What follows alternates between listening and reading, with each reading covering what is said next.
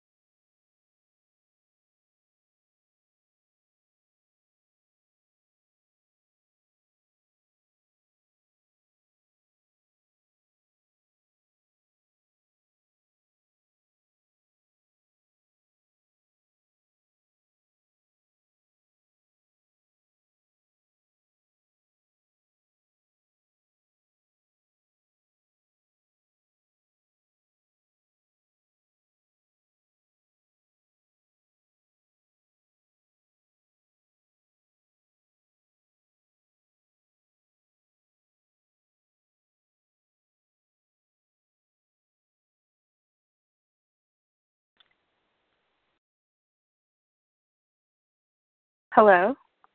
Hi. Hi, May. Hi. How are you? It's Kendra. How are you? I'm doing well. Great to hear your voice. I'm glad you're back. I'm glad you made it back safely. Yes. I did. How was your trip? Oh, it was really amazing. Just just great, you know. Just really things are really moving forward and and um yeah, just just I just love love being there so much. Yeah. Um Hello. yeah. Hi. Hi. Hi. Ashley. Yeah. Hi. Hi, how is everyone? Good. Doing well. Did you Kendra, get I my saw email last um, month? no. My did you send it to me or to Ashley? To you and Meg because I missed the call. Huh. I don't know if I ever got that. Because I was like, well, she never replied, and then Oh, probably oh, like right after that, you went to you went to Oh. Uganda. So I was like, well, maybe she just didn't get it. No, last month we canceled the call and we sent out um the expert affiliate interview with Kathi Vaelli and myself. Um, I because did I, not had get that.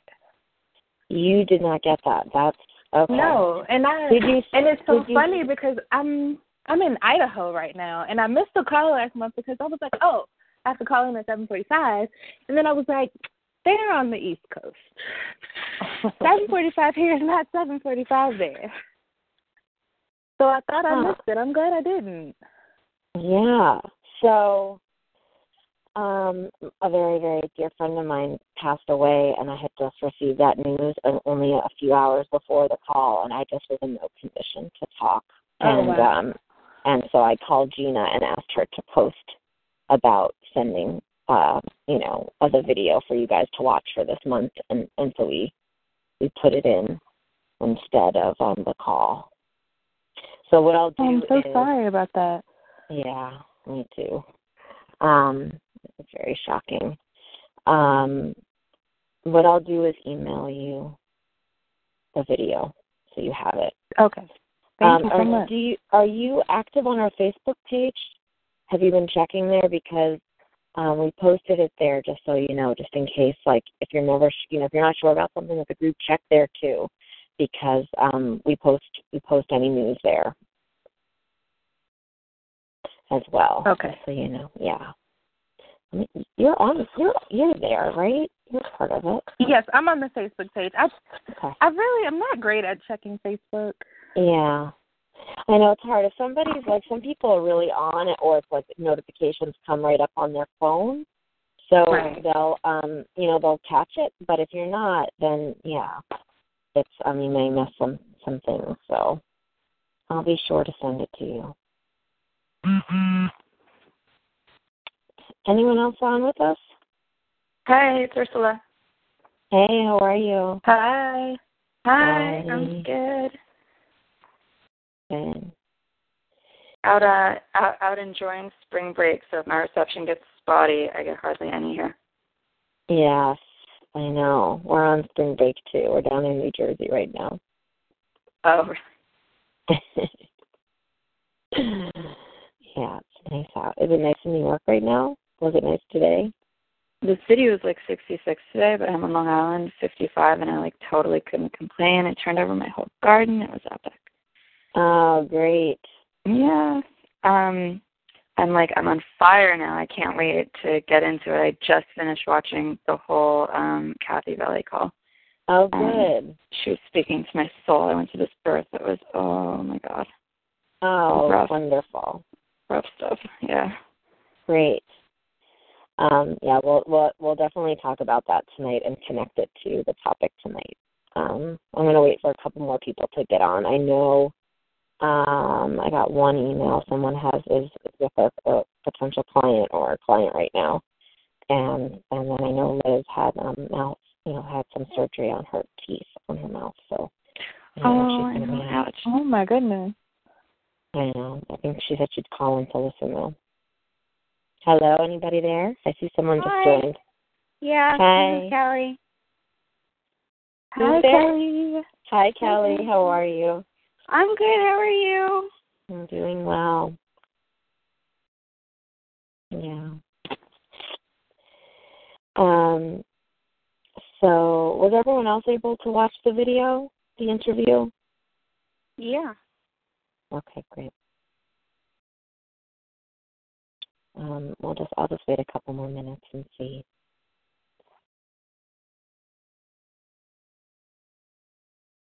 I almost couldn't finish the video. Like it wouldn't load. So I was stuck. I saw her birth story and then like three times. But I Mm. mean, it's so funny. She reminds me so strongly of a good friend of mine. Mm. Um so I really like I, I heard her on the activism front for sure. Mhm. Yeah, she um I guess, you know, I don't maybe like maybe a over a year ago, maybe two years ago.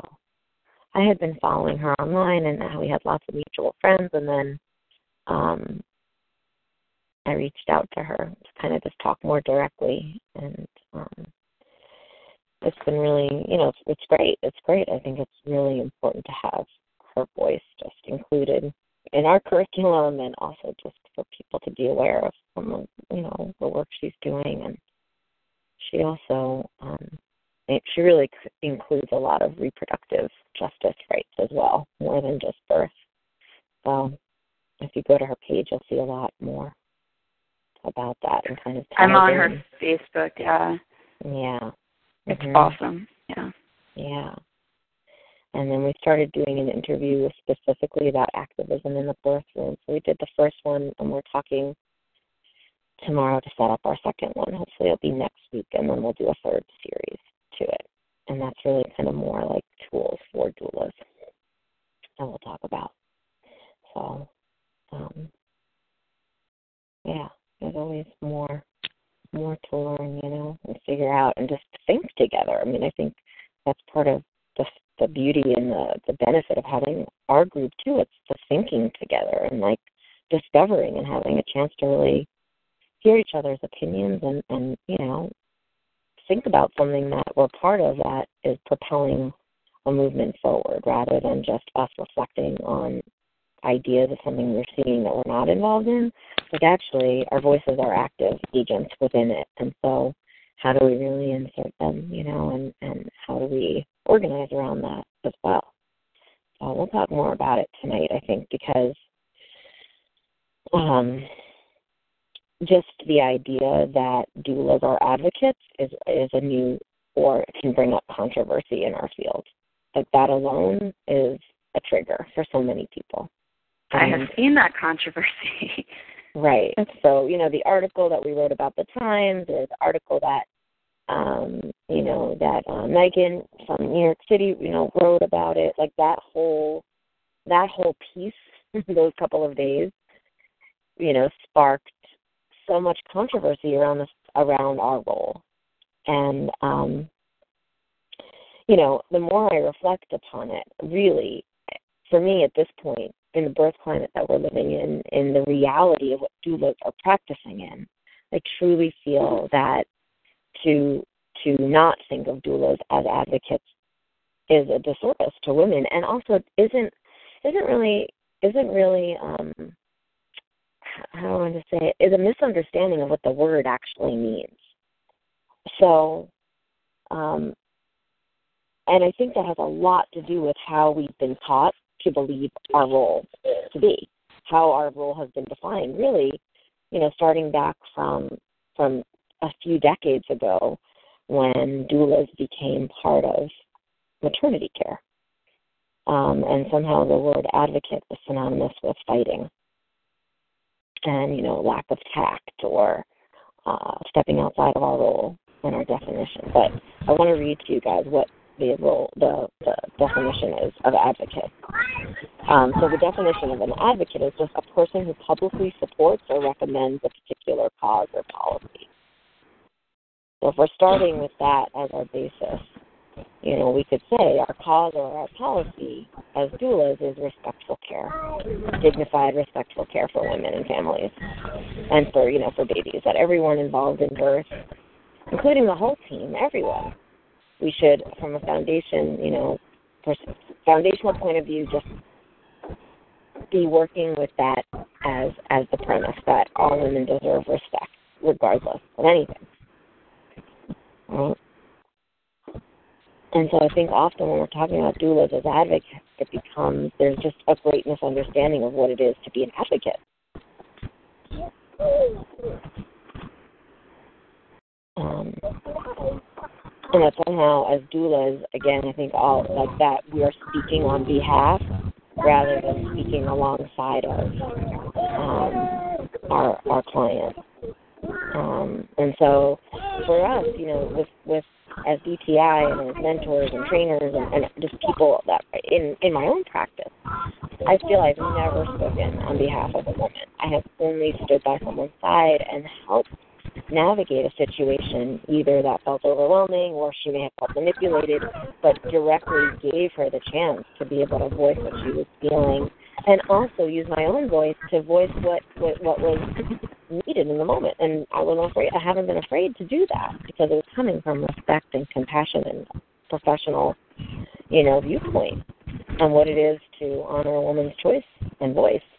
So it's never it's never I've never gotten into some a fight or it's sort of like whatever that upheaval was from some of the responses, that's never been the the way it's played out for me in my own practice. It's only been positive. You know, so I think it's so interesting that advocacy somehow has been connected with fighting and some sort of negative uh, connotation. I don't know. What do you guys think? I've heard other people saying things like that, but I've I haven't experienced that myself. So I don't know. Mhm. Like I've I don't I've never gone into a birth or a doctor's appointment where I was met with resistance or Mhm. I felt what I felt was like animosity or disdain for what I was there for. But I Mhm. believe it's a lot about the energy that you give off when you come into the space too. So Mhm. Yeah. That's definitely a big part of it for sure. The trouble with advocacy is like where are you physically uh this birth I was at like two weeks ago at NYU it was half the time I was trying to like help her suss out what was going on but I was like via text and on the phone and she's having separate conversations with her doctor. By the time we were all in the same room, like that that ship sailed. She was induced and we were doing that. And Mhm. It was really hard to see because I just felt like if I had the right information, like the right evidence based information to provide for her, that Mhm. she would, you know, advocate for herself. But uh, that wasn't possible. Like that didn't, didn't end up being the case, and I felt really powerless. Mhm. Yeah. Yeah. So what happened? You had to you left you stepped out or you had to leave or and then the decisions were made and you came back to a new scenario. She had a high leak, and she was Uh-huh. trying for. She called me on Monday, and I said, you know, in a home birth setting, you'd have five days to your decision, but your doctor will tell you to come in if you call her. So she called her doctor on Wednesday, and she was fully into checking, you know, into admitting that night she thought she was going on.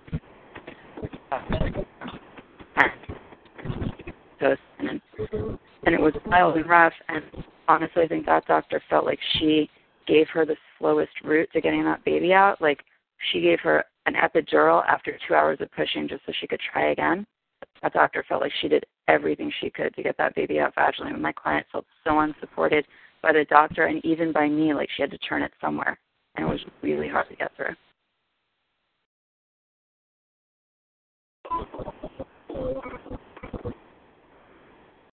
My my team my team was saying, you know, she got she got a shit sandwich because that high leak wasn't wasn't going to resolve itself.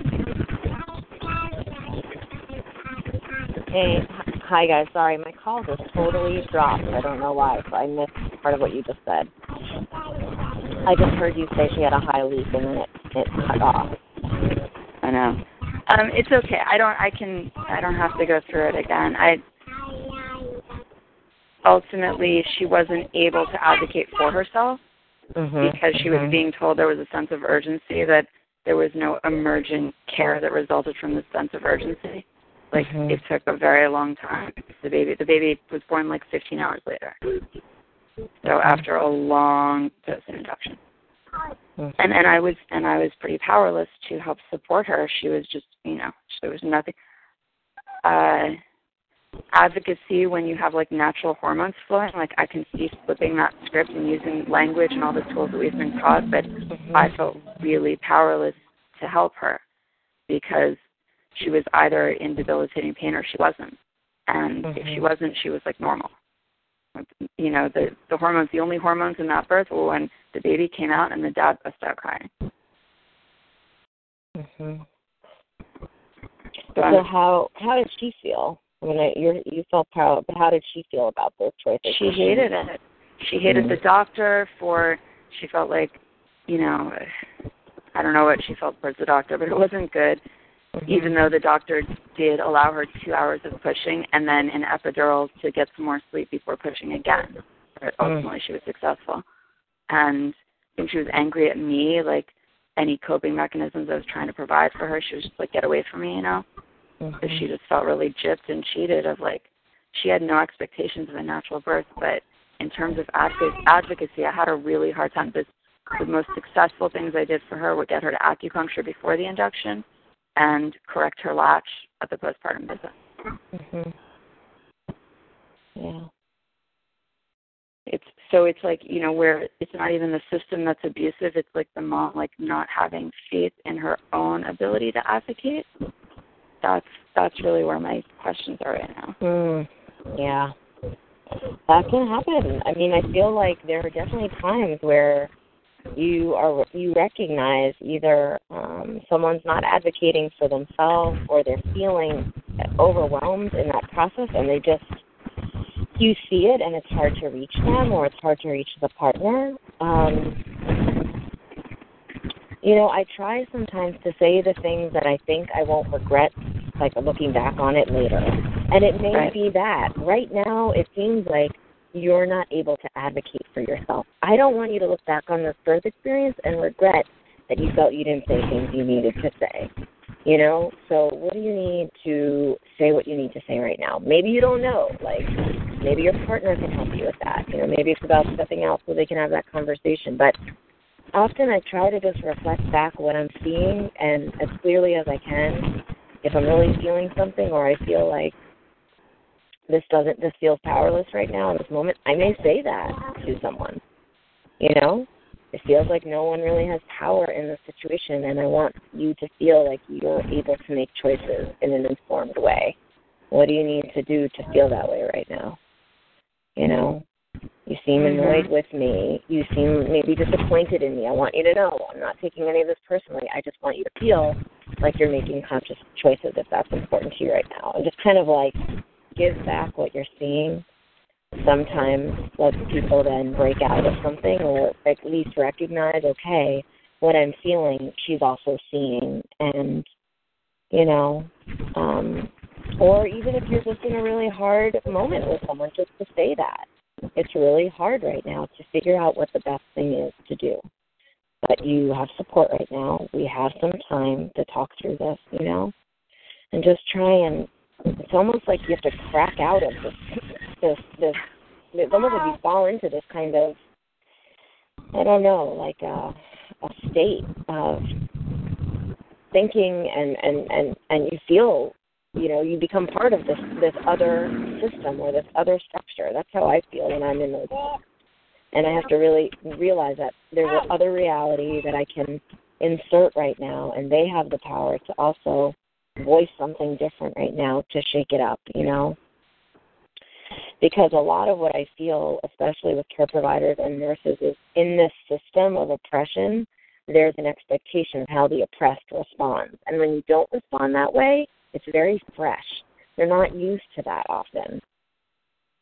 You know? And sometimes it's just the way we're seeing it and how we're behaving and coming into it even. Um, without fear or just with with just our eyes open, you know. But it's Yeah, hard. the hospital staff had their eyes on me, but they were all really cool, and Yeah. they were really trying. They they were every time they'd say something that wasn't like a hundred percent factual, they would just flicker to me and sort of like amend it, and they were really trying to be part of the conversation to like give her what she needed. hmm So I guess you're right. Like I don't know if if it was because I was there that they let her push for more than two hours. hmm I don't know. Right, and I mean, pushing for two hours is not very long. I Right. mean, it really isn't. Um, pretty typical. I'd say an hour and a half to two hours is pretty common for for moms, first time moms, or for big babies, or you know. Um, Well, it was an so even- induction, and she had no feeling by the by the last Yeah. epidural. Like she, we were telling her what to do. Yeah. Right. So I mean that seems within the range of normal to me, you know. But it would take it would take time and it would be hard. Hard work. Really. So you know, I think again all of that sort of the the way that you're made to feel like they allowed you this or she got this or they allowed her this because that's all based again on some kind of form of of of power and of control. I mean that's that is birth abuse. That is trauma. That is, you know, when a body is kind of being told how to behave instead of a woman really feeling like, wow, I'm totally supported to do what feels right for me right now. You know, we start making concessions so quickly. All of. I mean, it's just part of it. You know? because you want you want it to be as the best it can be for her. Um, it's very hard work.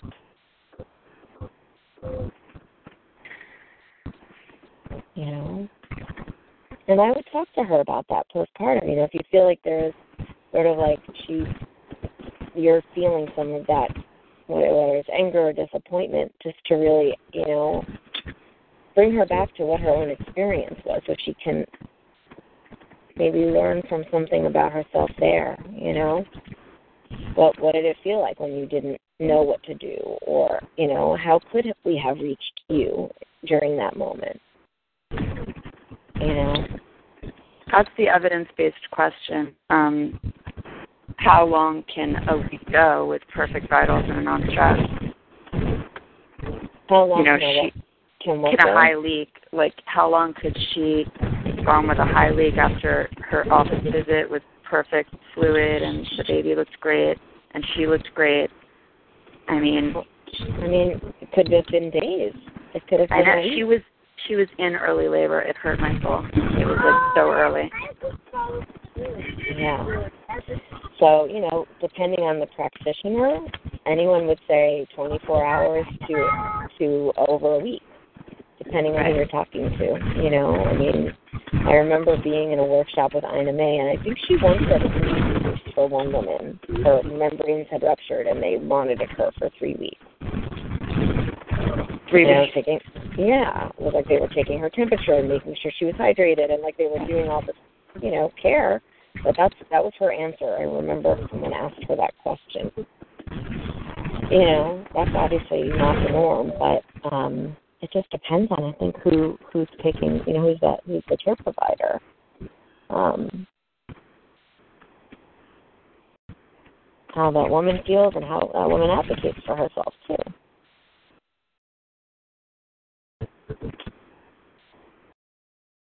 Um, and I think for you too. I mean, on the other side, like outside of, you know, the the like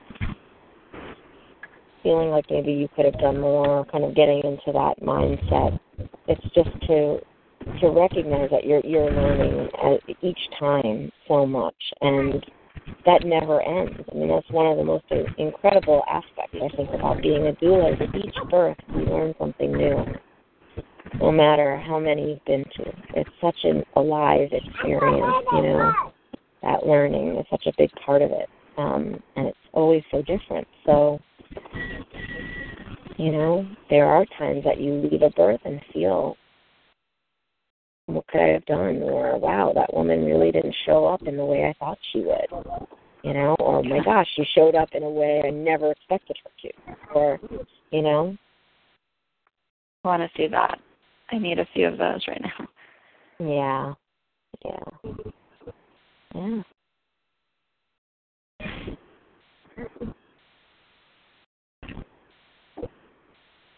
Know that feeling.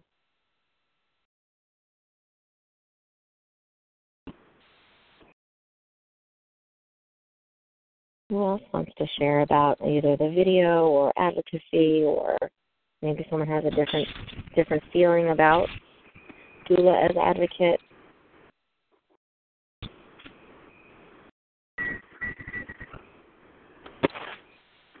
Uh, I've always been I've always been interested in human rights Mm-hmm. and just looking at like looking at like birth as a human right Mm-hmm. and the advocacy that goes along with that. Like it's such a po like advocacy is always a positive thing in my in my mind. Like it's hard to to know that like there's negative connotations around that. Mhm. Yeah. I have a question. How do you how, how does um a mom advocate for herself once the doula isn't there? Like after the baby is born and then it I think it, it can sometimes feel for the mom as if the hospital has control over the child. So how do they advocate for themselves when their doula is not there and how do you um yeah. Mhm. Because I mean, once the baby comes, a lot of times there are things happening with the mom and the baby that the hospitals sort of take control over and they don't they make the mom feel powerless but then she's in a situation where she may be there by herself like the doula is now gone the partner may be home and she's there alone Mhm. and she feels bullied Absolutely. Yeah. And the hospital Yeah. works really quick. Yeah. yeah That's a great question. So, a big, you know, thing that comes up for me in that question is the education um, about this topic in prenatal.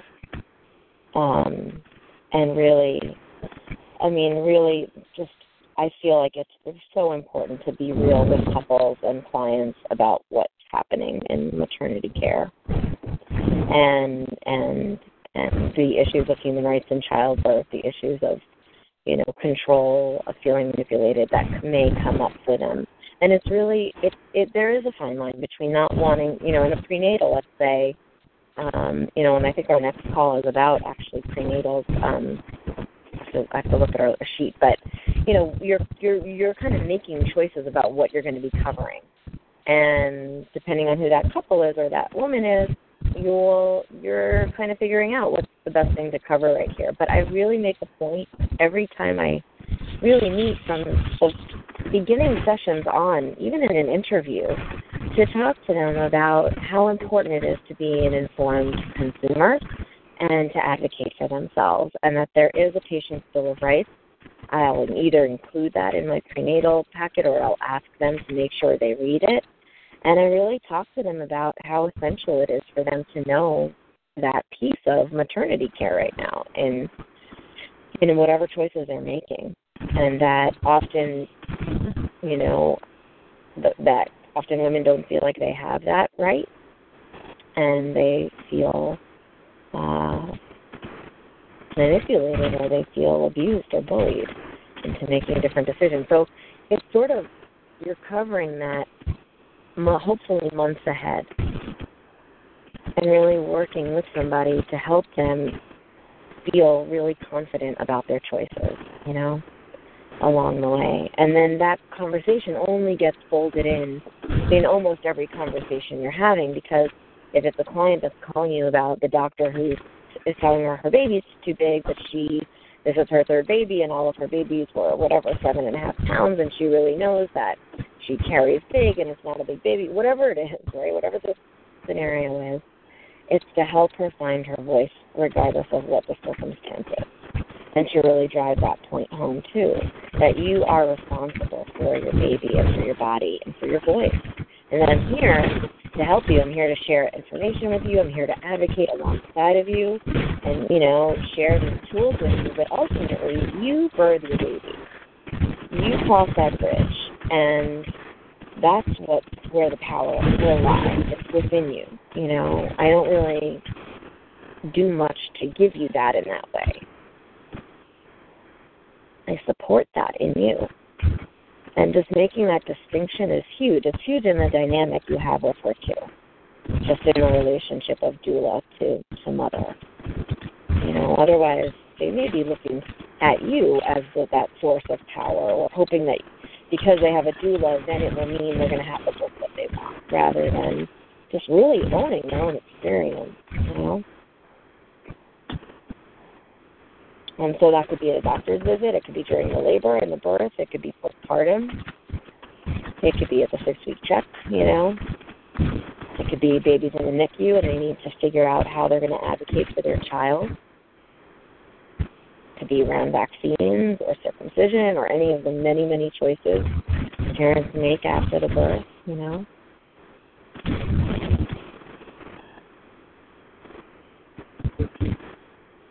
An easy one for like possible procedures to like question them. I'm always like, you know, like why why do you have to be wheeled into a hospital? Like, are you sick? Like, what? You know, I think that's an easy one to start with. Yeah. Yeah. And having all of those conversations, you know. I mean, sometimes it's like the detail things of, you know, just bringing your own robe from home and wearing your own clothes, or yeah, walking walking in if you're feeling strong and healthy and powerful, you know, walking on onto the floor, Yeah. onto L and D instead of going in a wheelchair. Just even talking about those things just plants different seeds that pregnancy isn't an illness, that you are capable, that you are doing this, that you are healthy, that you have the ability, you know, from the very, very beginning. You know, so much of what I think we're doing is just trying to unlearn all all of this. God, there's just so much piled up around information and over management of over, you know, controlling the body in pregnancy to such a degree right now that it's it's obscene, you know? And so just having a perspective that's different can really make a big difference in the whole the whole birth experience. When you come in as the doula and you're aware that this is a particular reality that's been set up in our culture to treat pregnant women a certain way, to treat a partner in a certain way, to treat a baby in a certain way. A lot of it is management of a person, right? A, a body, a host body is how it can be seen, who doesn't have a voice. And so if you're in that experience, just relating to it in a different way can be a shift in and of itself. You really feel that way. You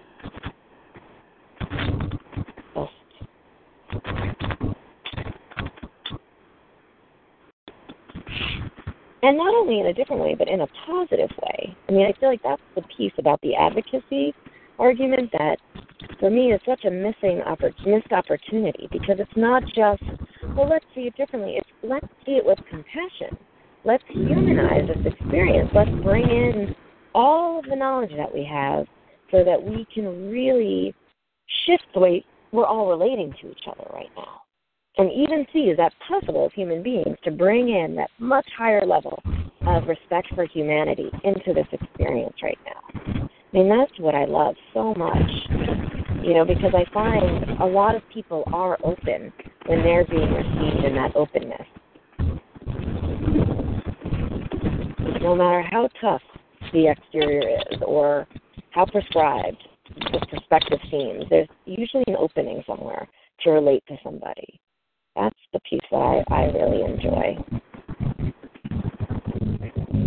You know, because that's what it comes down to. You are relating to human beings. Doesn't matter if it's the anesthesiologist, the doctor, the nurse, the mother, the partner, the baby, yourself. You know.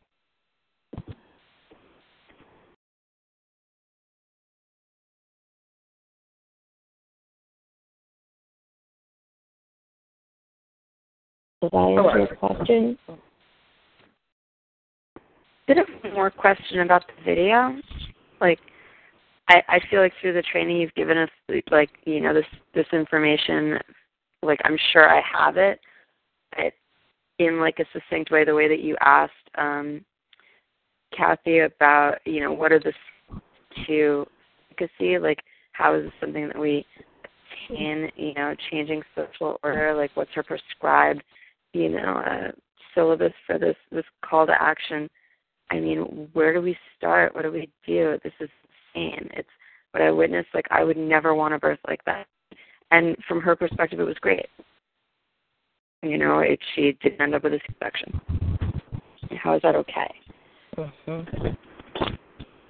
Yeah. Well, I mean, I think that um, you know, I think that there are there are tools that we're trying, you know, that we're teaching that are rooted in kind of this what we're calling uh-huh. the doula movement, but or method. But it's it's just it's nonviolent communication, and it's it's a deeper awareness of how you relate to human beings. That's really what we're talking about. Totally. You know, and really being awake to that. I mean, being like eyes open, every sense aware. You know, and having the ability to be aware of one's own experience and read the room as well be able to connect with each person, see the larger bird's eye view of what's happening, feel your own experience, be conscious in that and aware of in that, bring information, research, your heart, your love, your compassion, a passion for humanity, You know, we know that like we know that people can be can respond when someone's open in a space like that. And I'm not really I'm not trying to spiritualize these tools. I'm really just speaking from my own experience. And I think that's probably why I feel so strongly about it because it's not like it started out this way. I kept on trying to work within what I found was a really abusive system and to see like is it possible to try and shift this? And I'm finding that I really think it is. It doesn't mean that the abuse isn't around or happening or may happen. That's the other thing. The outcome may not be what you want it to be, and it may not be what your client wants it to be. But I, you know, I do believe within those circumstances, the woman herself can experience informed choice um, and feel like, okay, I am here right now. Yes, I'm in an induction. No, I didn't want an epidural. This isn't what I thought would happen, but I am here right now, you know? And I'm supported right now, and I'm surrounded by people that care for me, and I feel respected right now.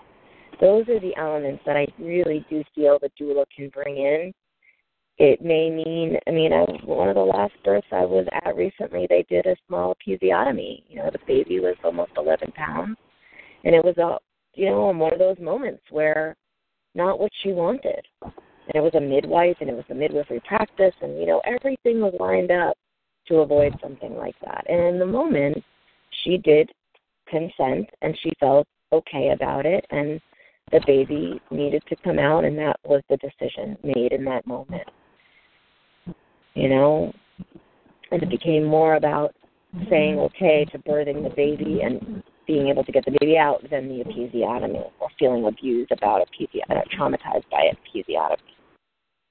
And in that moment, I made sure she felt like she took that time, even though there wasn't much time, to clearly understand what was happening, make a decision, and give her a response that felt right for her And, you know, and build out some space so that she didn't get steamrolled because it could have she could have easily just cut it without her consent. You know. Do you find like somebody looking at you and like you're gonna know more, you're gonna be able to like illuminate the situation? Like I can imagine this mom just turning to you, going like, yeah. "Is this okay?" Absolutely. Wow. Absolutely. And so instead of answering for her, which again is I think the stereotype of how advocacy has been like labeled as a negative thing for doulas, I looked right back at her to say, so they want to do this episiotomy. The baby is in distress. You need to consent to this.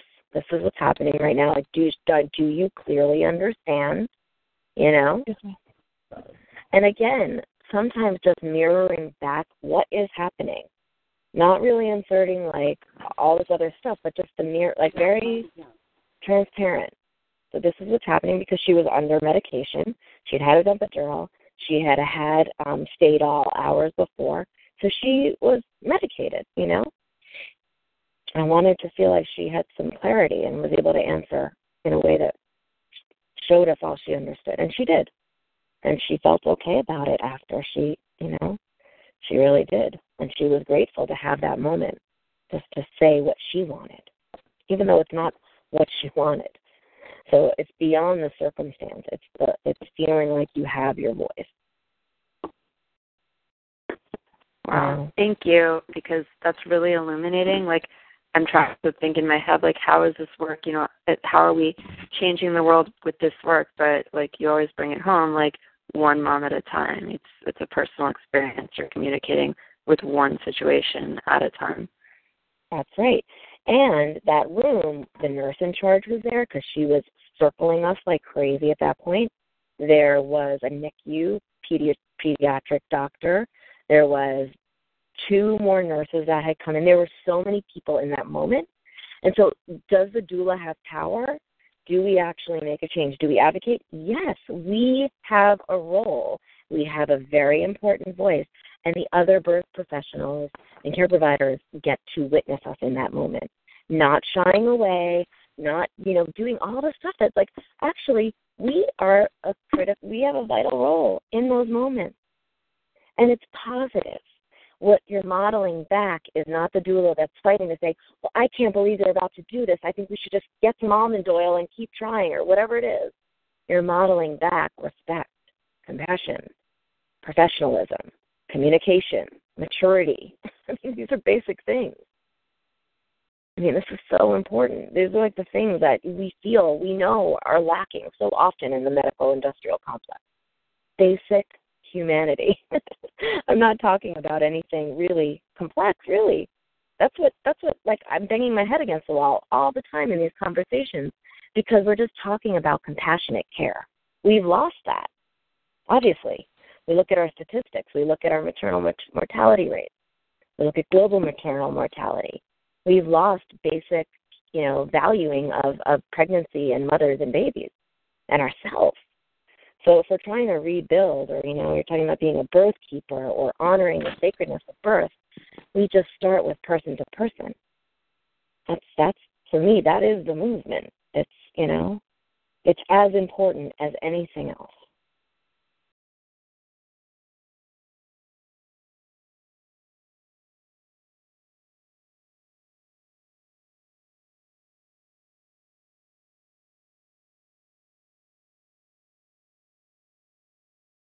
You still there?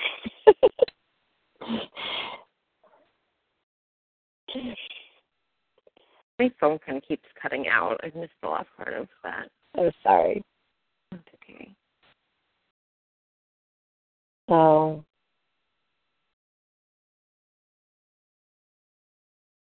anything else around this or having to negotiate all this? I want to hear from you guys because I've been, I've been talking, but I want to hear from you guys and give everyone a chance to share.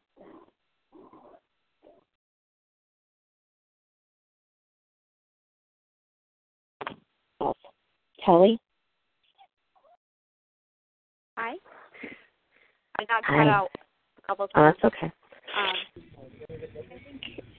I just want to make sure everyone has a chance to talk and share about the video or about anything that's shared tonight around birth trauma or advocacy or, or you know are you trying to negotiate that role are you afraid of of these kind of situations like how do you feel about all of this I feel like it's going to be really difficult for me personally to separate um, the emotional parts from the advocacy because Mhm. a lot of it feels like just basic things that people should be entitled to. Like you should be allowed to choose what happens to your body. Like seems so sick to me. Um, and the fact Mhm. that it's completely thrown out the window a lot of the time is I I feel like it's going to be a really big trigger for me to um, not get I don't know kind of defensive about it almost. mhm yeah yeah i mean i think that's that's the normal go to emotion right? Of course you want to feel protective and and and that's natural you know to feel that way and and you can. I mean that's i think that's the beauty of what when you know when we're talking about humanity you can feel that feeling and breathe into it or just kind of be with yourself in that moment and then think about how can i respond right now that would would bring and elevate that level of respect right now in the room. Because when you create that kind of alliance with people they're more likely to listen to you and see you as um you know uh, a member of a team that's like that does have an important role. Otherwise you're already coming into the scenario with stereotypes stacked up against you as the doula. So you know that walking in.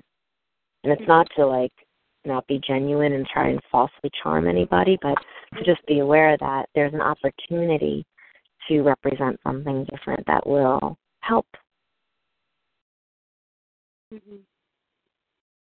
you know.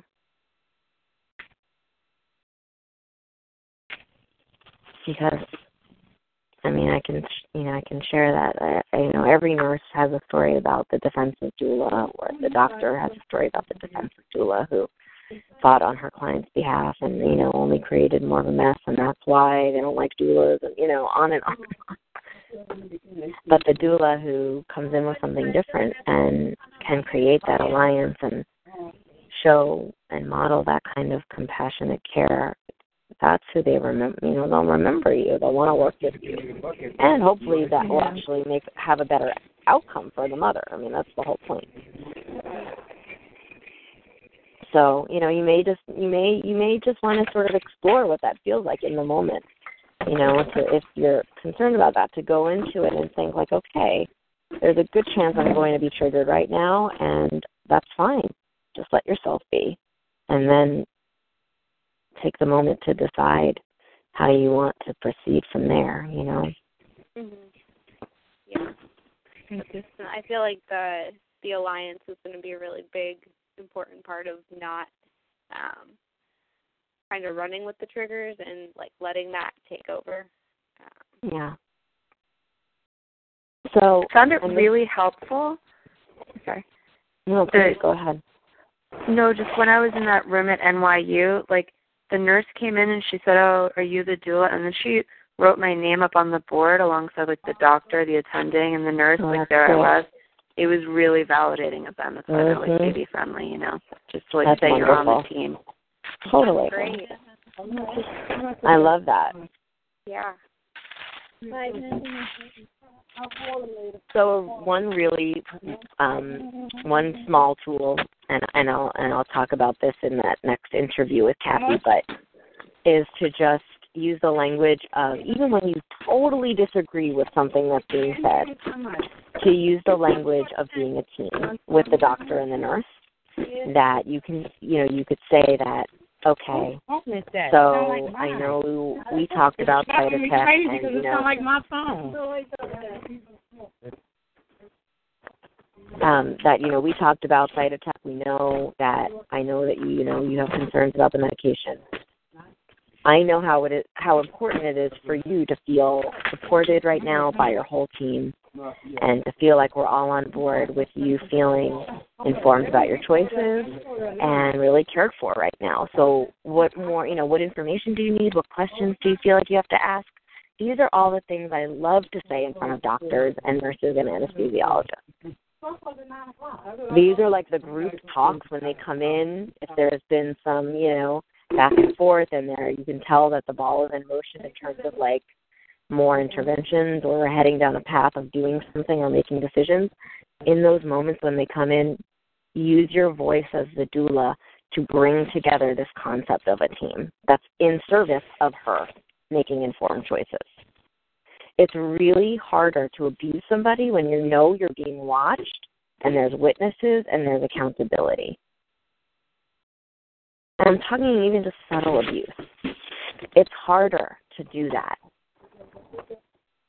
You know, if you studied op- oppression or abuse or anything like that, it's it's it's more likely someone will abuse someone when they know number one the victim won't speak up or they think people will let them get away with it. That's how bullies operate. So when you don't do that, and the simple way is behave in a different way, it totally changes the whole thing. You're not playing the game that someone was playing anymore. And now they're like, wow, you are actually asking for accountability, but in a respectful way that's in service of support, not in service of more violence. That makes sense? Yes. Yeah. Yeah. So I like to use that a lot, and it's really effective. People will say, "Okay, so uh, oh, okay, what what do you need to say?" Yes, we are. We, you know, yes, I'm here to support you, or whatever it is.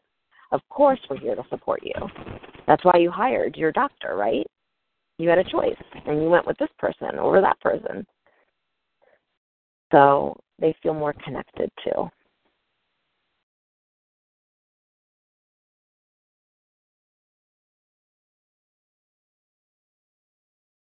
You know and then if a trauma has happened if you know you're in a situation where you know that really has happened and and there's a good chance that will.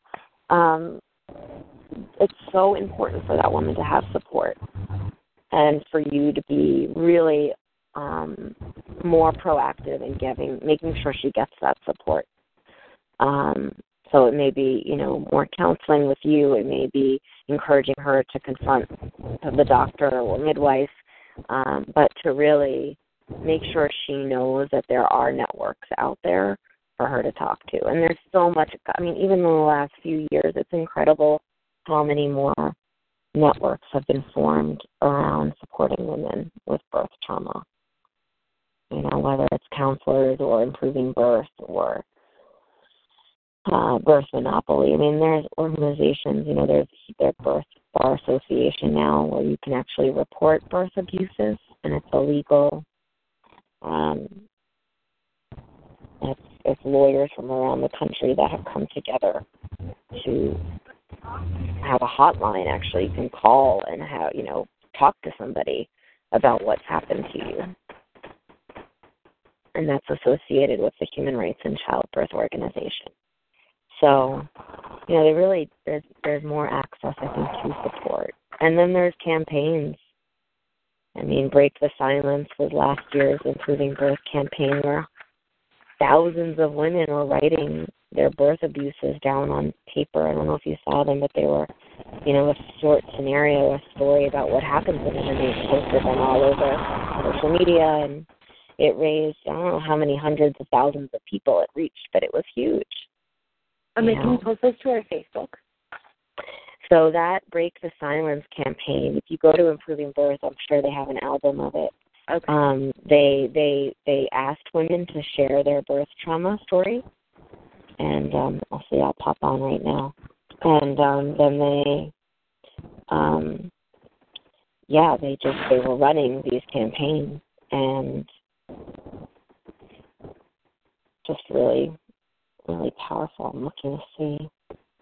Um yeah, so that's it's the hashtag is break the silence. If you go to Improving Birth Facebook page, sure they have it on their website too. Um, there's an album of it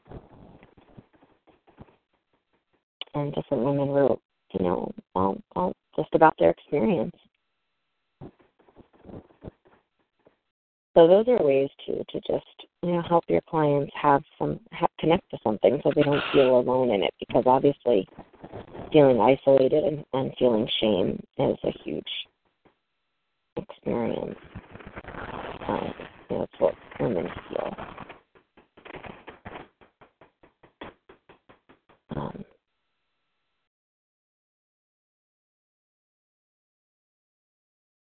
so hard not to feel like a counselor in postpartum work. Mm-hmm. It's like what qualifies me, but you know, just to sit there and bear witness. That's all they usually want. Yeah. Yeah. Yeah, and, and you know, I mean, it's I know we've talked about kind of the variations of postpartum work, and just being there to listen is a huge one. I, I can't remember when it was, but someone posted on our DTI membership Facebook page about feeling like she wasn't doing enough because she was holding the baby and just kind of like, you know, uh, not and just listening to the mom. But you know, it was like you comment after comment about how you know that's exactly what you should be doing as the postpartum doula, and how needed it is. I had um with the the mom that just gave birth with me when I did her post postpartum visit. Her mom was there. Well, her mom and her dad was there. And her mom ended up telling me like her birth story and how she felt cheated. It was and and I was just like, wow. Yeah. Yeah.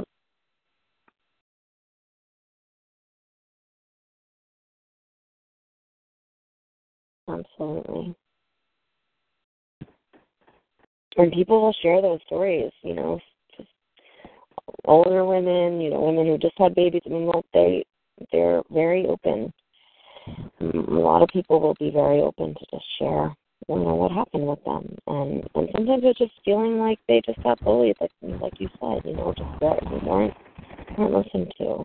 And I find often it's it's just the moms that are um wanting a different experience that you know they they'll hire a doula for the second or third baby because they experienced birth trauma. I mean, I'm scared. What did you say?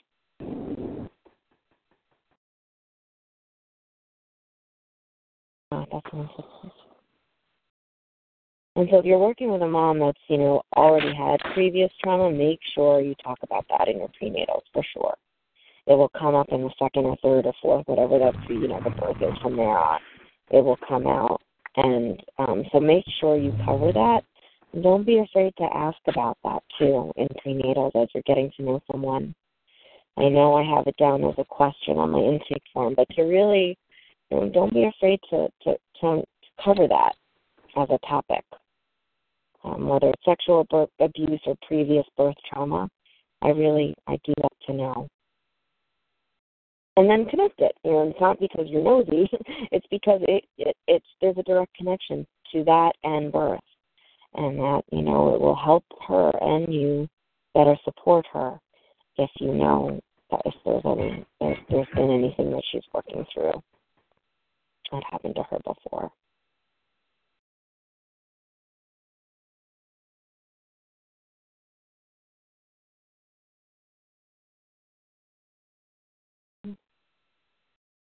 Anyone else? Nikki, are you there? I see Connecticut, but I don't know if it's you. It is me. It is me. I'm just on mute because uh, my daughter keeps running into the room. How are you? Uh, I've been good. It's just been a a, ba- a very bad balancing act trying to Mm. do the work and now my son's a little bit older and he's still obviously just as needy. He's still, you know, oh, he's only four and a half months. Oh, and then my cool. daughter, she's still kind of in the regression stage of Yeah. toddlerhood, I guess, seeing him, and she's like, "Well, if I cry, I get more attention." Yeah. so it's just it's been tough to deal with that and trying to just sit down and read at night or during nap time or any time, pretty much. So, yeah, I mean, I, Mhm, otherwise, I've been enjoying motherhood. It's just trying to have the other parts of myself going. Yeah. Yeah. It's just so full on when they're when they're babies. I'm sorry. It's so full on. Yeah. Yeah.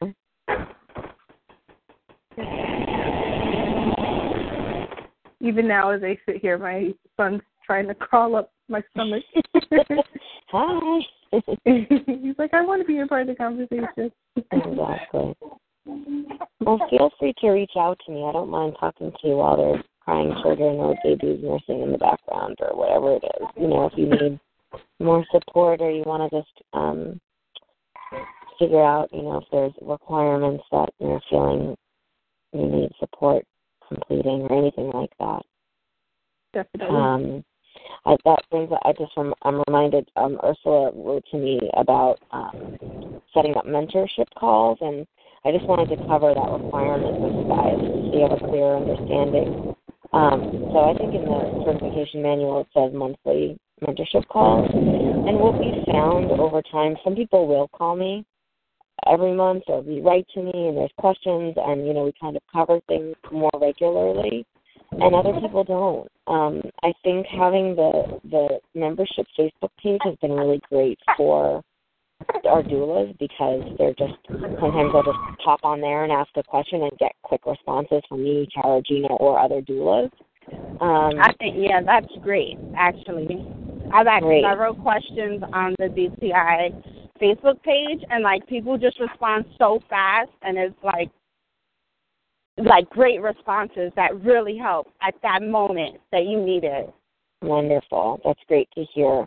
Yeah, I feel like it's been really active and really a great support for people. So, um, that said, though, you know, you feel free to call me. I mean, it can be a small thing. We can jump on the phone for 10 or 15 minutes, you know, um, or we can schedule a, a longer call if there's something more going on. But what I find is if you wait towards the end of the program with your questions or if, like, you're not getting certain things completed fast enough and you're feeling overwhelmed, if we have the conversation sooner, you have a higher, you know, much greater chance of finishing things too. So um, if you hold, you know, just you have access to me. I really want you to know that, and um, and you know, I would love to talk to everyone once a month, and if that if that's all right. But it just it's naturally it doesn't it just doesn't seem people need us as much, and it just comes in kind of more spurts. Um, so, um, that's kind of how it goes. I mean, and for me, it's mainly, you know, I want to feel like you guys are actively involved. I mean, in terms of the certification requirement, that things are going well for you, that I'm seeing that you're involved, that you're posting, that you're writing about it, that you're reaching out to each other, that you know you're out there. That's it. I mean, I want I want to be able to support you in that, you know. And if you're not, or you're not sure if this work is right for you, or if the program is working for you, please know that's equally as important to me too. You know, and I'm happy to talk to you about that too. So.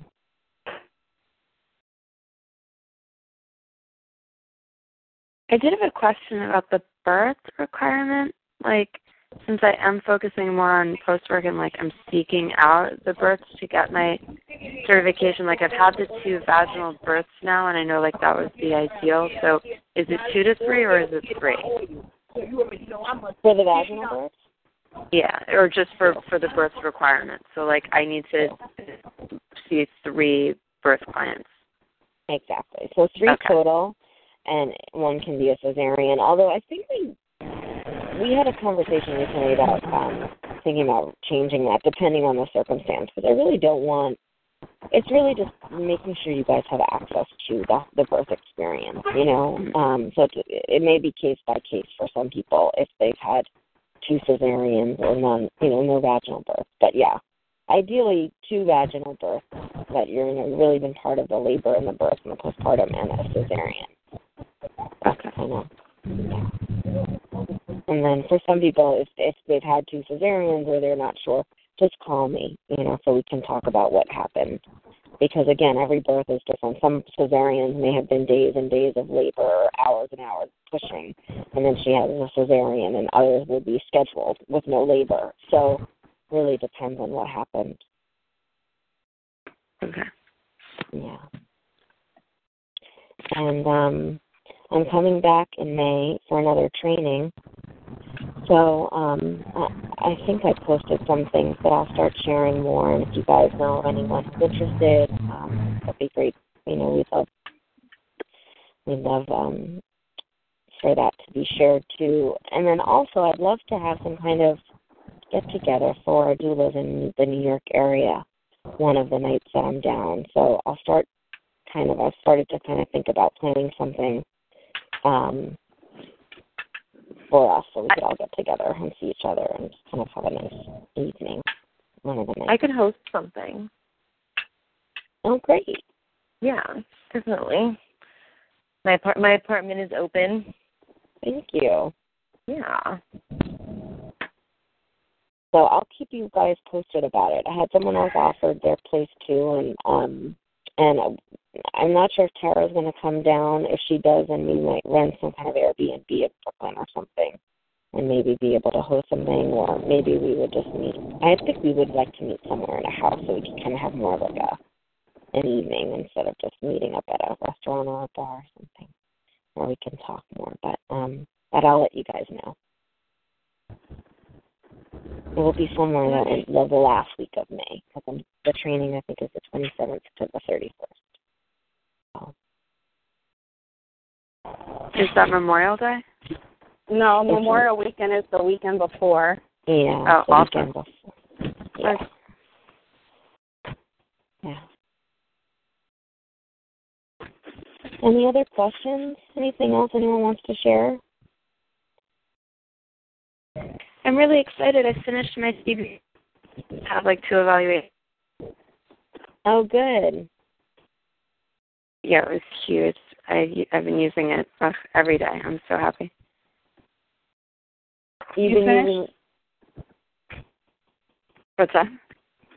I didn't hear what you said. You finished your what? Um, certified breastfeeding counselor, like CLC and CBC are kind of the same thing. Oh, Yay, congratulations. yes, congrats. Congratulations. That's great. I'm so glad that's something you wanted to do in the training. You were talking about that. Yeah. And before, that's awesome. Yeah. And did you teach your class? Um, working on co-teaching childbirth ed, yeah, at Carriage House with them. Okay, so you haven't done it yet, or you started doing it? Yeah, yeah. I've I've been in the classes for some months, and last Oh, session I taught postpartum. So this this coming weekend I'm going to be co-teaching with her, like sitting up there. Awesome. Yay. Great.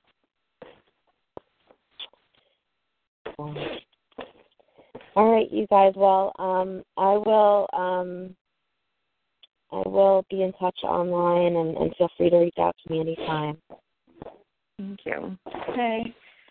Thank Nice to Your you. voices. I miss you guys. Miss you too. Mhm. And welcome back. Thank you. Thank you. That was a great trip. Mm.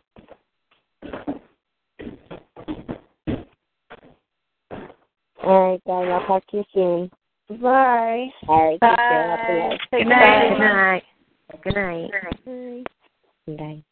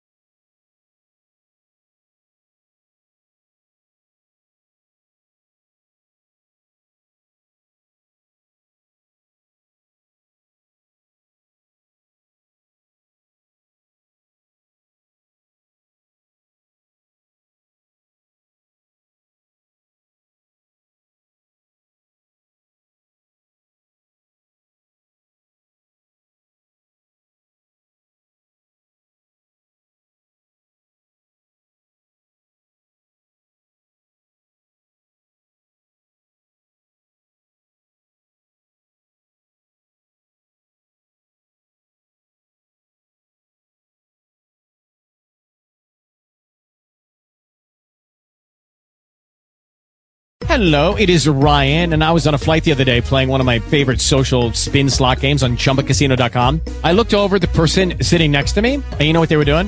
They were also playing Chumba Casino. Coincidence? I think not. Everybody's loving having fun with it. Chumba Casino is home to hundreds of casino-style games that you can play for free anytime, anywhere, even at 30,000 feet. So sign up now at ChumbaCasino.com to claim your free welcome bonus. That's ChumbaCasino.com and live the Chumba life. No purchase necessary. Group. Void prohibited by law. See terms and conditions. 18 plus.